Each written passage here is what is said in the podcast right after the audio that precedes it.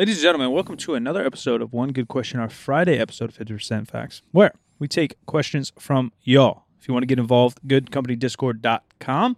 If you want to ask us questions, a like minded community, you want early sneak peeks at all our drops from Good Company, and even early access to all our drops that sell out, goodcompany.discord.com. And today we have a question from Yum Yum mm, Peach. I, I, I don't. I was not going to know how to how to at- attack that one. Yum yum in my peach. Yeah, yum yum in my peach. Probably means he uh, likes ass eating or gets the recipient or the recipient of ass eating. Yes. And he asks, "How do you personally deal with age-related joint pains? 30s have been rough on my hip and back." Um, I I was just literally thinking about it riding over here uh, on my bicicleta. Mm-hmm. I I don't think, and maybe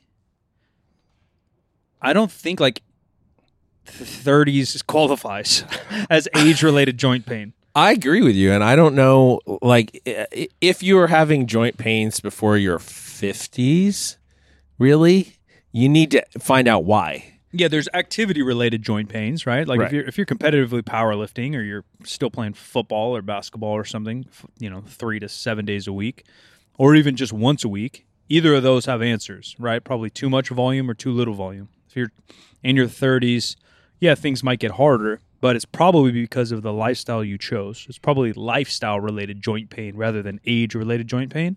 And I have yet to turn 60, 70, 80, mm. but I would probably argue if you do everything correctly, even that's going to end up being more on the scale of lifestyle related joint pain than age related joint pain. Things will get more difficult, Yeah. right? Like you're going to have to change what that lifestyle means. The lifestyle probably means not chasing down 900 pound deadlifts, but almost everything we do, sure, there's a genetic component. And yes, our cells are slowly dying and we're dying, but uh, I'd imagine there's almost, you know, many factors that you can eliminate or add that can adjust to those pains. Yeah, I um I just had to go to Google a little bit on this and this is actually a pretty good set of recommendations from AARP of all places. So this is like real age related joint pain, Yeah. not if your joints hurt and you're a younger person. I mean, some people have congenital stuff or Sure. you know, like hereditary things where shit wears out much earlier that for them than other people, but yeah outliers but even even the aarp stuff i just imagine if you look at other cultures you know it's not 60 in japan probably isn't looking like 60 in missouri Probably not, but like, well, we'll, we'll we'll get there. One of them is staying physically active, and this is true. Um, motion is the lotion. If you keep moving, things are less likely to be, you know, sore and fucked up. yeah but if you're 60 and you haven't or 30 even and you haven't moved in 10 years You gotta, you gotta ease into it. yeah moving now may cause joint pain yeah. You have to, but that doesn't mean it's bad you have to, yeah, yeah. You have to figure out how you're going to do it in a, in a reasonable, um, measured way.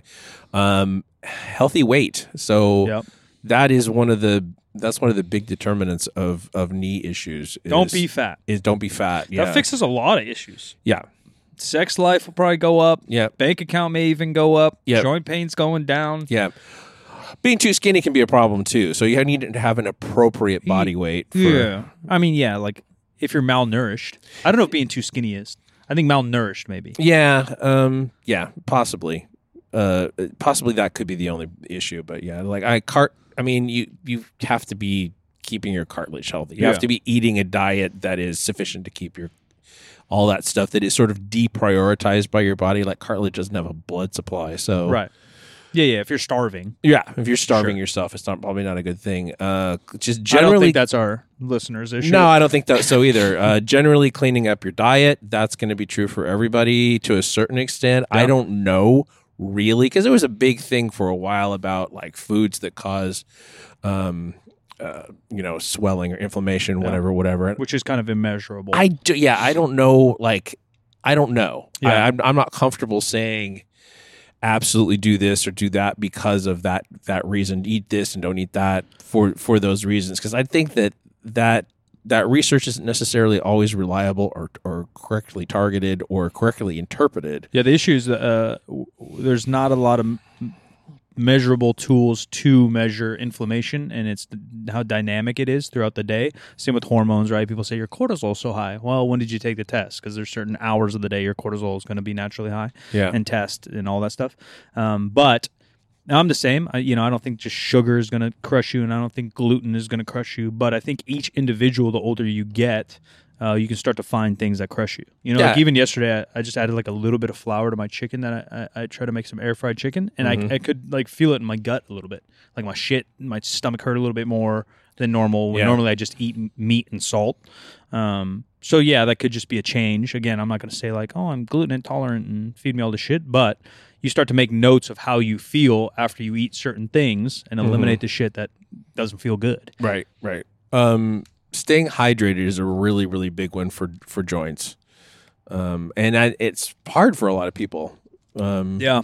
to get the appropriate amount of, yeah I don't know why that is. water. I don't know. Well, in the winter, it's always harder because nobody wants to drink cold water, but nobody wants to drink hot water, and nobody Yeah. wants to drink lukewarm water. Just eh, eh, we don't have the drive to drink fluid in Yeah. the winter as much as you do in the summer. Yeah. Yeah, but even in the summer, people are dehydrated. Yeah, just start with half your ounce. I was just yelling at Eddie outside. Half your body weight in ounces a day. Pretty good place to start. Yeah. Um, pain management is is one of them. So you know, over the counter anti-inflammatories, everybody's got access to those. I think you just have to be careful how you use them Yeah. relative to, particularly relative to your gut. Yeah, or, Uh, or even the pain itself. Yeah. Right? If you're just slamming Advil all day, how are you going to know what's causing your joints to hurt? Exactly. It's probably only going to get worse. Yeah. Exactly. Like And- even those is like inflammatory. You know, like you.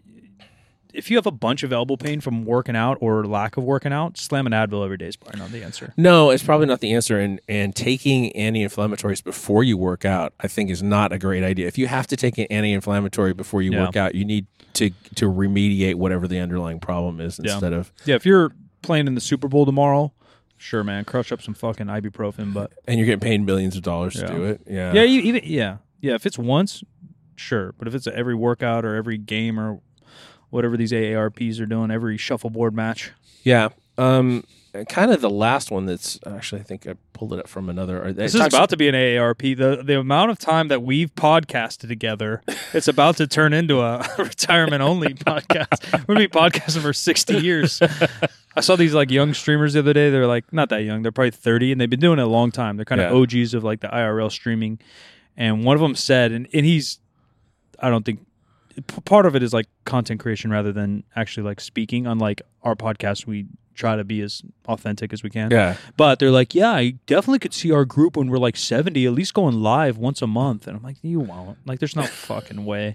Your other priorities take. Well, take who knows what the internet's going to be? Oh, yeah. 60 yeah. years from now or whatever the shit. 40 We're going to have it in our heads all the time. Yeah. You well, see some I'm- of I'll be dead. So some you of know, that, I don't know, modern technology. We'll upload your conscious to that fucking fancy MacBook. There's some crazy shit. They already have the the glasses that come out with cameras on them, which are sick. I don't know if it's Google, it's someone else, but those are sick. They, they like take pictures and vlog from your thing, like the tiniest GoPro, and it's hella high quality. But then the augmented reality, I think uh, meta stuff is crazy. Someone's doing the dishes and their laundry, and a full Spider-Man movie is like playing in the corner of your life. Jeez. Yeah, talk about ADHD problems. Yeah, that would. Oh, well, that's going right into your brain. Yeah. If you could, you can't tell me that that doesn't cause changes in your brain. Yeah, I'm ready for. Yeah, I think I already have it. Yeah, I'm fucked. Um, th- there's a little bit about uh, arthritis, and that's like that's Yeah, the reason to different go to the doctor. If you got, you know, particularly, you know, a lot of a lot of people as they age get osteoarthritis. Rheumatoid arthritis is a whole different, you know, Yeah. anti-immune story. Um, yeah, I think my dad had it. I think. Really, But yeah, some of that I, I don't even know if they have medicines for, and they're throwing them on testing medicines and weird shit. His knuckles got all swollen and crazy. That that that, that Yeah. sounds like arthritis, probably potentially um, rheumatoid. But the the one that I wanted, I can talk about from personal experience, and and it isn't so. It wasn't for for me so much joint pain as it is muscular pain around joints, and that's um, hypothyroidism. I found out this year that I have like uh, I call Hashimoto's uh, syndrome. It's a anti. Um, um, an, an immune an anti-immune kind of oh, how I'm, I'm not saying that right um and I just said it a couple minutes ago. What, what's the word I'm looking for? Uh, it's it's an immune system response where your immune is trying your immune system is trying to eat your thyroid Yeah. alive. Yeah, a little.